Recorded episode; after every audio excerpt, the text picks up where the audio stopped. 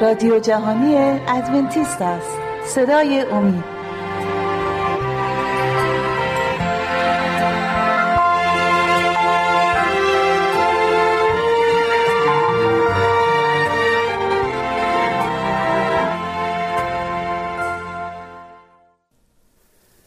سلام گرم و صادقانه حضور بینندگان و شنوندگان عزیزمون. از اینکه مرحمت فرمودید و اجازه دادید, اجازه دادید که توسط این برنامه در خانه شما باشیم و با هم پای صحبت هم دیگه بشینیم یک دنیا متشکرم. امیدوارم که مطالبی که ارائه میشه مورد توجهتون قرار بگیره. در سری های گذشته ما سعی کردیم از پند و اندرزهای و امثال سلیمان حکیم استفاده کنیم. و عرض کردیم که تقریبا همه بشه های زندگی ما رو ایشون در امثالش در نظر گرفت البته به هدایت روح مقدس. چون کتاب الهام شده از خداست بنابراین آنچه که در اون نوشته شده از طرف خدا الهام شده برای کمک به زندگی ما. یک مطلبی که بسیار جالبه که کرارن سلیمان حکیم در امثالش به یاد میاره کار کردن و احتراز از تنبلی است.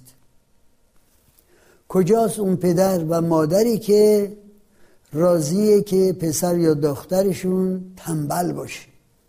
کاری نباشه زبر و زرنگ نباشه. و کجاست اون اداره ای که اون سازمانی که کارمندانی داشته باشه که تنبل باشن. کاری نباشن. روی این است سلیمان حکیم راجع به این مسئله زیاد صحبت بکنه. یه نگاهی بکنیم به بعضی از امثال سلیمان در این مورد. ببینیم ایشون چه نظریه راجع به تنبلی داره. ایشون میگه در باب ششم امثال سلیمان ای شخص کاهل. البته فقط شخص کاهل نیست که باید این پند و اندرز رو گوش بده. همه افراد باید گوش بدن. به انزمام شما و من. ای شخص کاهل نزد مورچه برو و در راه های او تعمل کن و حکمت را بیاموز. حکمت از مورچه بیاموز. خب در همین آیه یه دنیای حکمت هست. چرا؟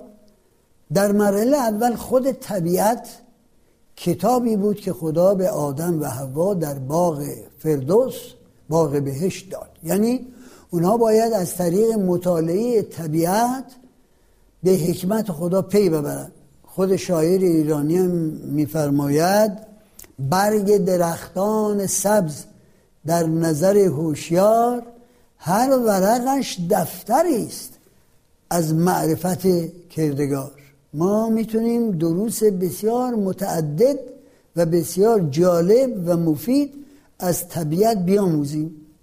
ایشون امروز ما رو متوجه به مور یا مورچه می‌کنه و میگه که راه های مورچه رو تحمل کن و حکمت رو بیاموز.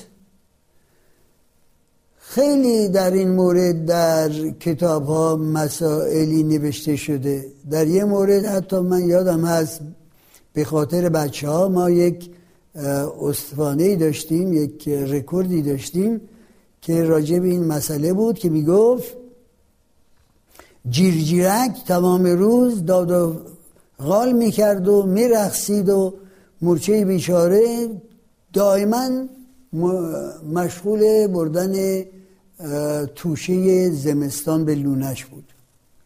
بالاخره روزهای گرم تابستان سفری شد پاییز آمد و گذشت. موقعی رسید که باید حشرات از آنچه که جمعآوری کردن استفاده کنن جیرجیرک چیزی نداشت چیزی جمع نکرده بود. و رفت سراغ موشه گفت که بابا از این چیزهایی که شما جمع کردید می‌تونید به من بدید؟ من گرسنمه جواب دادن اون موقعی که ما جمع کردیم تو به رقص و آواز و ساز و کرنای خودت مشغول بودی. حالا اومدی از ما تقاضای خوراک می‌کنی؟ برو اون خوراک رو از هر جا که میخوایی پیدا کن. برای بچه ها این داستان جالب بود. که بدونن ما باید از مورچه یه درسی فرا بگیریم و چگونه برای زمستان آزوغه تهیه بکنیم و جمع بکنیم. که وی را پیشوایی که وی را پیشوایی نیست و نه سرور و نه حاکمی. موشه کارشو بدون نظارت انجام میده سروری هم بالا سرش نداره. اما خوراک خود را تابستان مهیا می سازد و آزوغه خیش را در موسم حساد جمع می کند ای کاهل تا به چند خواهی خوابید و از خواب خود کی خواهی برخواست اندکی خفت و اندکی خواب و اندکی بر هم نهادن دستها به جهت خواب پس فقر مثل راهزن بر تو خواهد آمد و نیازمندی بر تو مانند مرد مسلح. خیلی جالب این کلمات رو برای ما سلیمان حکیم روی هم ریس و راست کرده. ای مرد کاهل از مورچه یاد بگیر. در این مورد زیاد میشه صحبت کرد.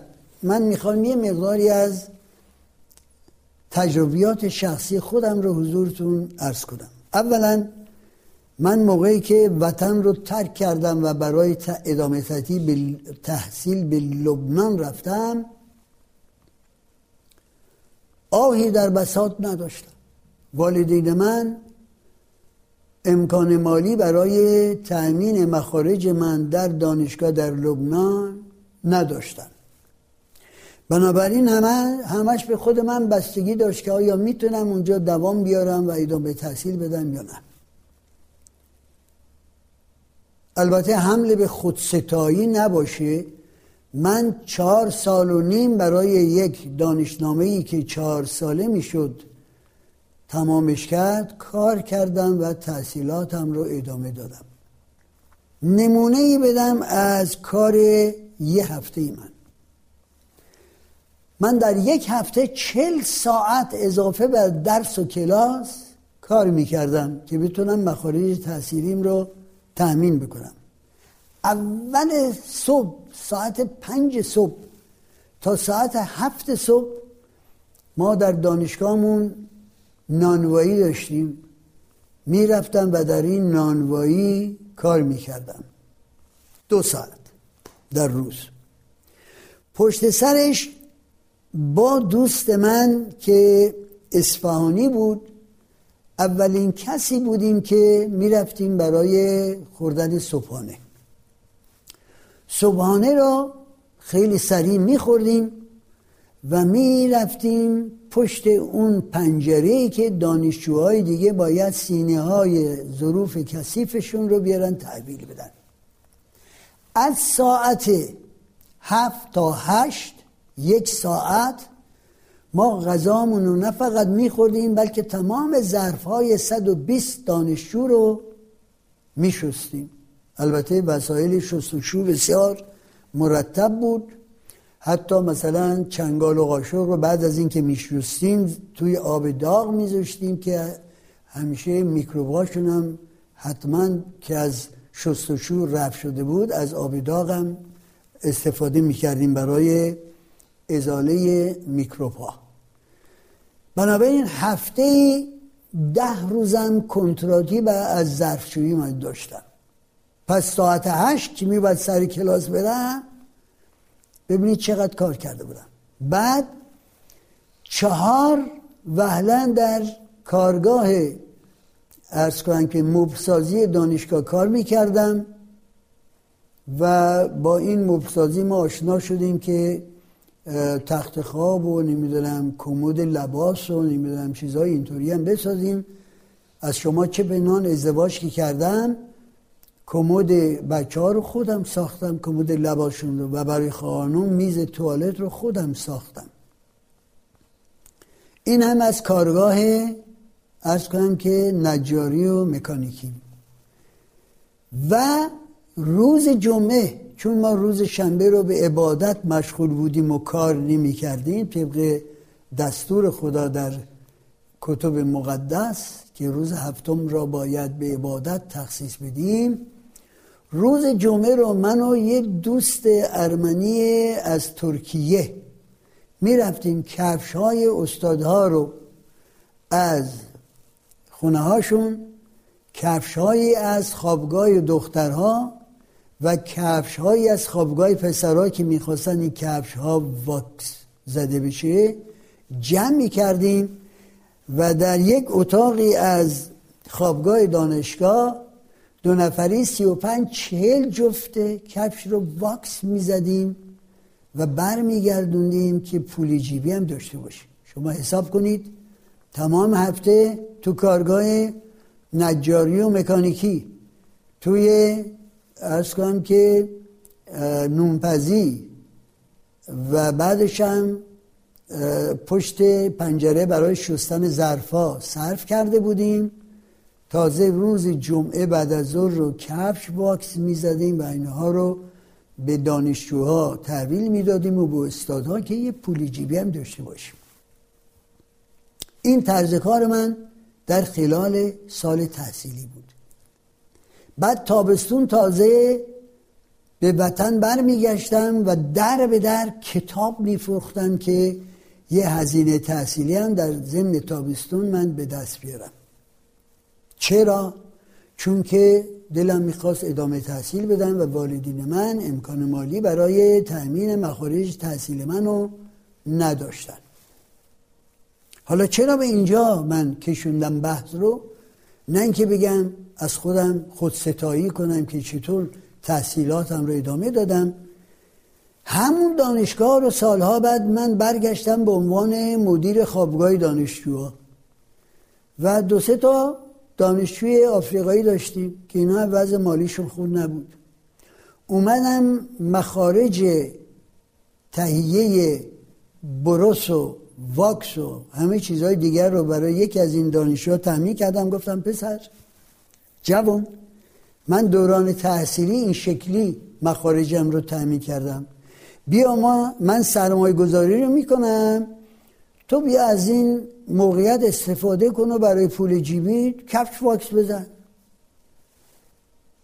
آقا و خانومی که تو باشی دیگه این روی این پسر رو در ضمن کار من ندیدم. نکرد این کارو و دائما هم انتظار داشت که مردم کمکش کنن. اجازه بدید این بحث شیرین رو عزیزان من یه مکسیما بکنیم شما یه استراحتی بکنید و بعد ادامه بدیم که ببینیم بحث ما به کجا می‌کشه. بله عزیزان من پیرو مطالبی که در بخش اول این برنامه حضورتون ارائه شد که امیدوارم حمله به خودستایی نباشه کار کردن عیبی نیست و انسان کاری همیشه از کارش نتیجه مثبت می‌گیره. در دنیای غربی یک فلسفه وجود داشت که متاسفانه کم کم داره از دنیا رخت بر میبنده این فلسفه در انگلیسی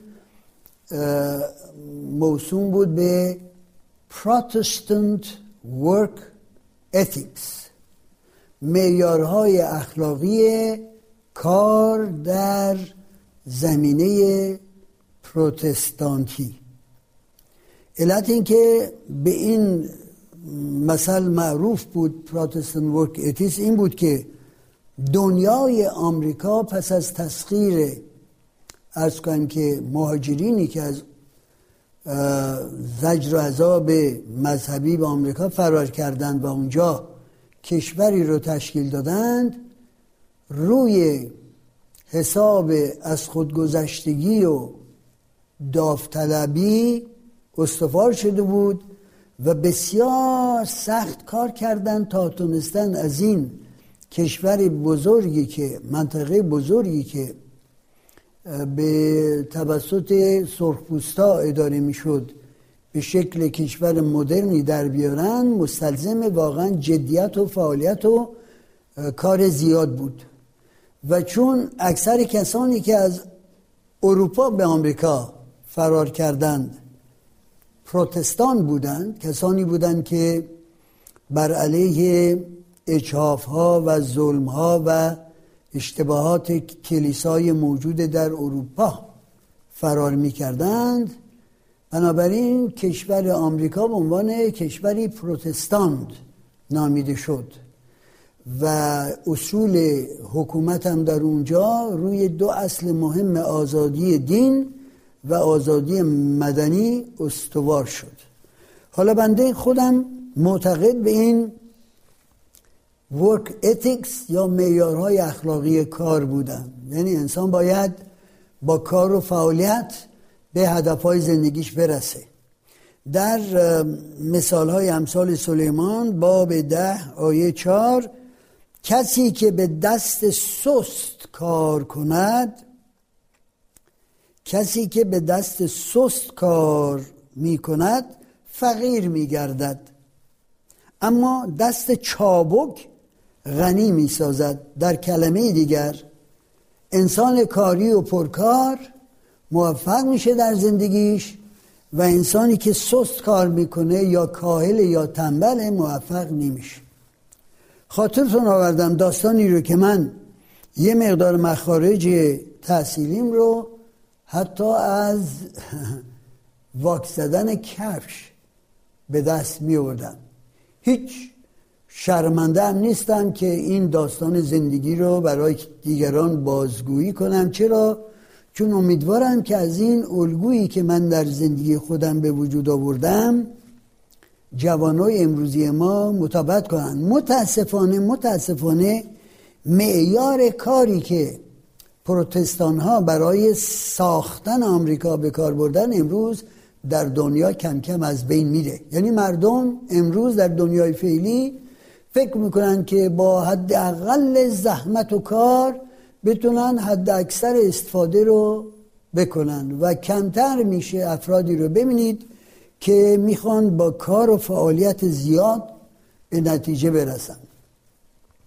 و حتی در هیته کار در جای کار فقط با حد اقل کاری که ممکن انجام بدن برای حقوقی که دریافت می‌کنن راضی باشن.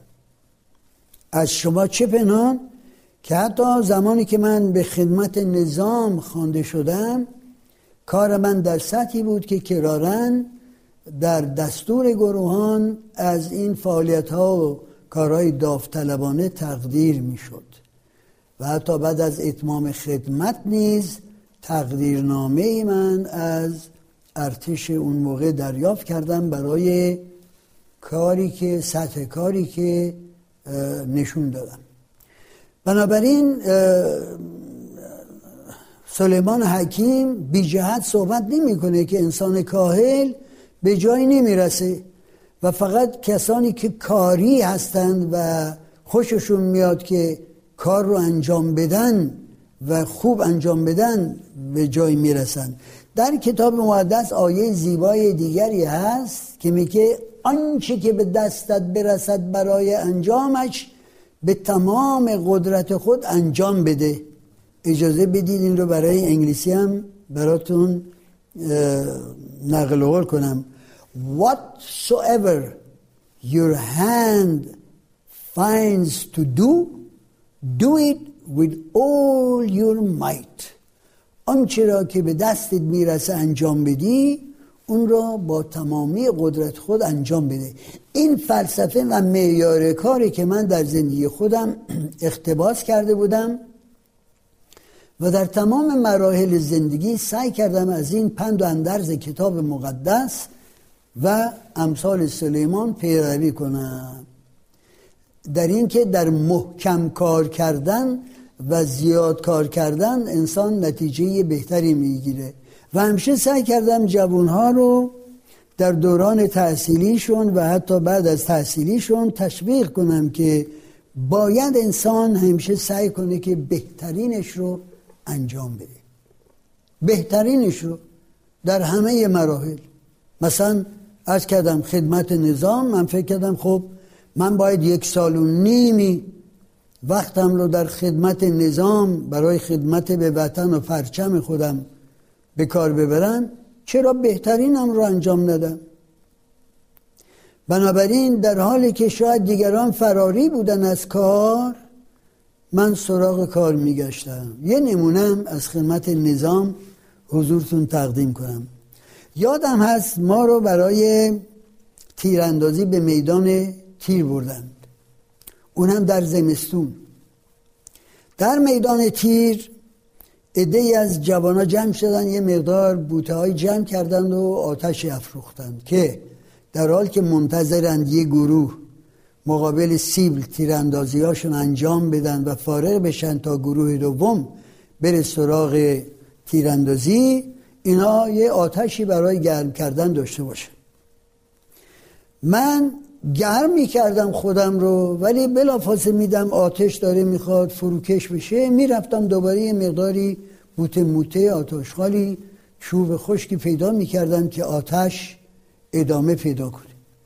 غافل از این که غافل از این که فرماندهان ما متوجه این امور بودند. روز بعد اول صبح موقعی که صف بستیم در محل اجتماع و بنا بود که کار روز ما رو به ما اطلاع بدن.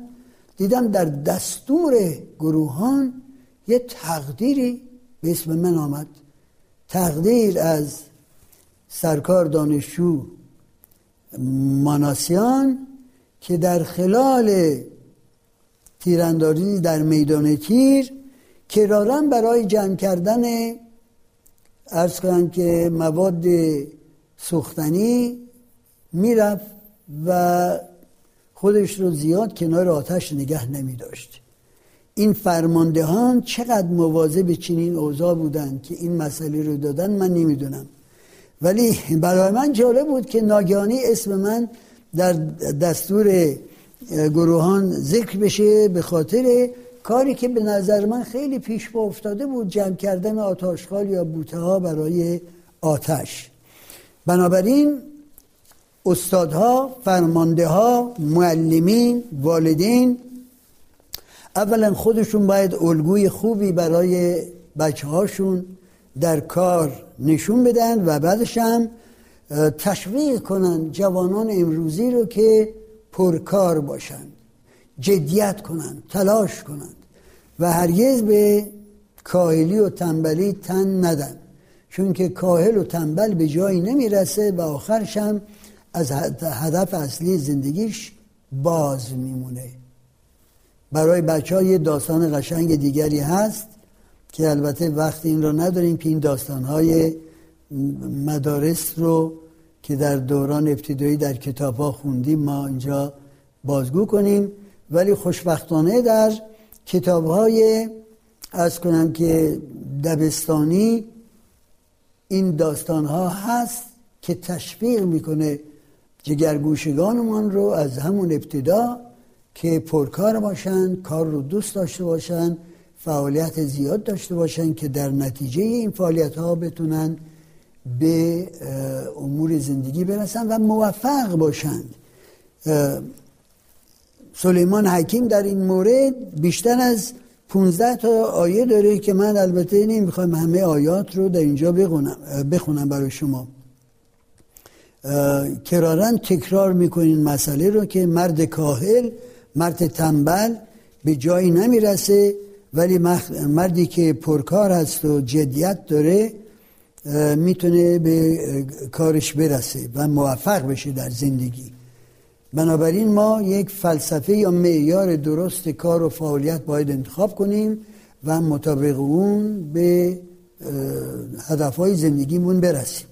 از شما چه پنهان که تابستان ها رو من تو گرمای زیاد تهران و یا شهرهای دیگر ایران یه تعدادی کتاب توی کیف در به در می‌زدم و کتاب میفروختم. و کرارن این افرادی که در رو باز می‌کردن چه ایرانیش و چه خارجیش.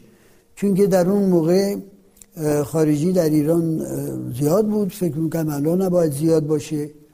ارز کنم که وقتی می‌دیدن یه دانشجو برای ادامه تحصیلش داره با فروش کتاب تأمین مخارجشون می‌کنه خیلی خوشرویی نشون می‌دادن و کمک, کمک می‌کردن. به برنامه امروز ما به خاتمش رسیدیم. شما را به دست توانای خدا میسپاریم و انشالله تا